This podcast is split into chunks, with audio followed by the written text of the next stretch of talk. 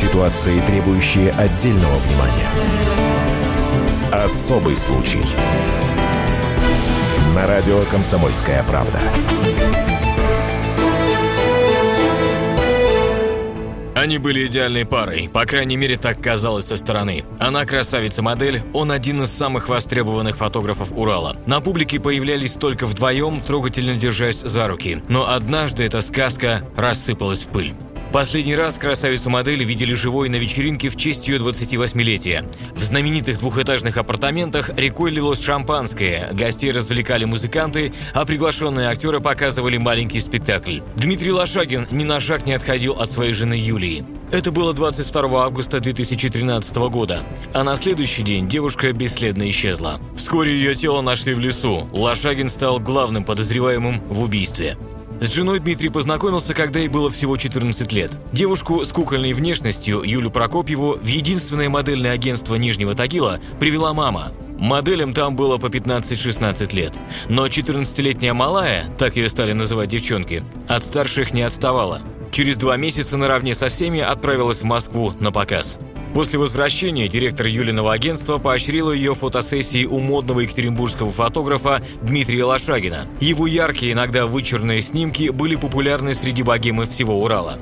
На дворе стоял 99-й год, фотографу было 24, на 10 лет больше, чем Юле. О любви говорить было рано. Довольная первой фотосессией, девочка вернулась в Тагил и на 12 лет забыла про Диму. Снова они встретились только в 2011 году. Юля уже вовсю мелькала в глянцевых журналах. И тут новое предложение фотосессии в Индии. По сценарию красавица едет на слоне и встречает любовь всей жизни. Сценарий воплотился в реальности. А потом мы поехали на съемки в Индию, и когда я ее увидел в свадебном платье, едущей на слоне по джунглям, я сразу подошел к ней и сказал: «Выйдешь за меня замуж?» Ну и мы, собственно, посмеялись, потому что... Значит, вся команда, между прочим, все это слышали. А после так и произошло. Через год примерно мы едем в Каппадокию на очередные съемки. И размещаемся мы у нашего друга-фотографа. Вся вилла построена в ущелье, в таких пещерах. Под луной и звездами, в пещере. Действительно, это было так. Я ничуть не преувеличиваю. И что самое, я до сих пор, я не забуду это никогда повторять, мне было очень приятно, что он мне не сказал, что я буду его женой, значит, или как-то. Он спросил меня, буду ли я его женой. Я согласилась. Модели тогда было 26 лет, Лошагину 36. Она свободна и независима, у него за плечами неудачный брак и 5-летний сын. Поженились через полгода. После медового месяца в Праге отправились в Швейцарию на горнолыжный курорт. Так ярко и беззаботно, казалось, они отрывались каждый день. Чтобы жить на широкую ногу, Лошагин постоянно брал кредиты. На тот момент у него были 2 квартиры и 2-этажные апартаменты, за которые он платил ипотеку.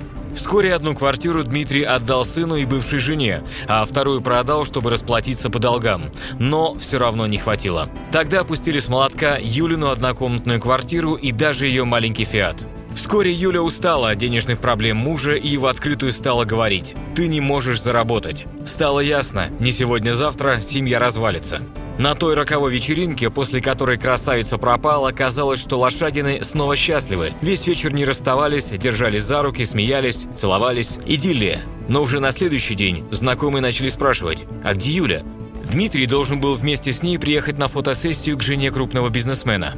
Но на съемке Лошагин появился без ассистентки. «Загуляла, тусуется где-то», – отмахивался супруг. Никто не удивился. По словам друзей, девушка иногда пропадала.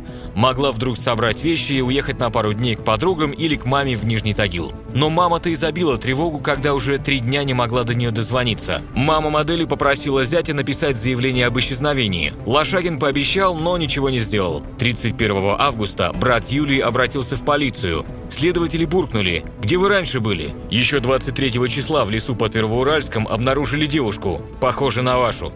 Юлю опознали только по ногтям на ногах. Они были накрашены особым ярко-оранжевым лаком. Она любила быть яркой даже в мелочах. Родственников сразу отправили домой, а вот Лошагина попросили остаться. Для допроса. Тут странности продолжились. Фотограф отказался давать показания и проходить проверку на полиграфе. Его задержали на 48 часов. За это время силовикам надо было найти доказательства его вины. У меня не было мотива убивать свою любимую жену.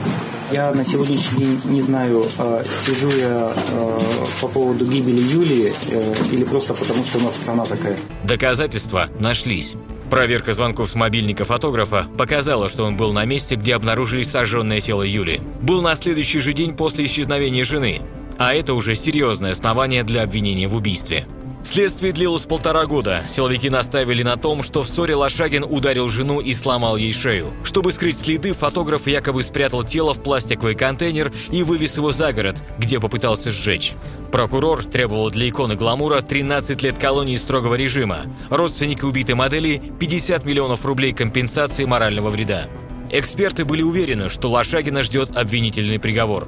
Однако 25 декабря в Екатеринбурге произошла судебная сенсация. Судья решил, что улик недостаточно, и отпустил эпатажного фотографа на все 4 стороны. Судья Эдуард Измайлов. Признать Лошагина Дмитрия Александровича невиновным в совершении преступления, признан частью 1 статьи 105 Уголовного кодекса Российской Федерации и по указанному обвинению продать подсудимому видовым участникам в совершении преступления. Избранного Лошагина меру пресечения по стражу отменить, освободить из-под стражи оправданного в зале суда. На радостях фотограф сразу же из зала суда отправился на турбазу под Екатеринбургом. По его словам, он 1,5 года мечтал о русской бане. Дмитрий Лошагин. Скучал по работе, безусловно вернусь. У меня уже даже сформировалась некоторая запись из моих постоянных клиентов. Поэтому да, сейчас приведу себя в себя и вернусь к работе.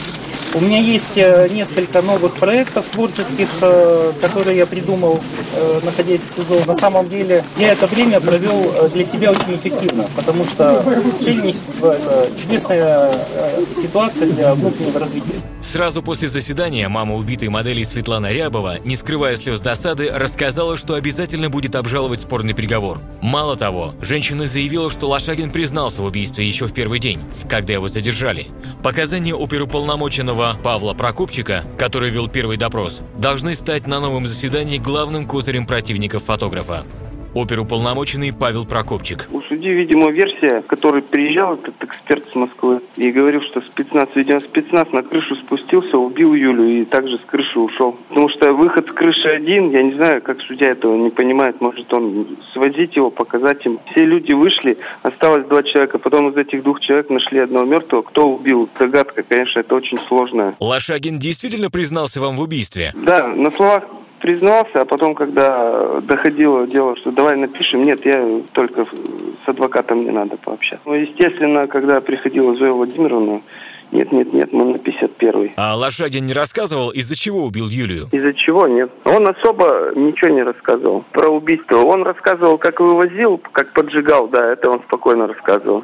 А вот как доходило дело, объясни, как убил, как что, тут у него все стопор. Мама модели уверяет, этот допрос даже записан на диктофон. Но что характерно, самого Дмитрия эта информация не особо взволновала.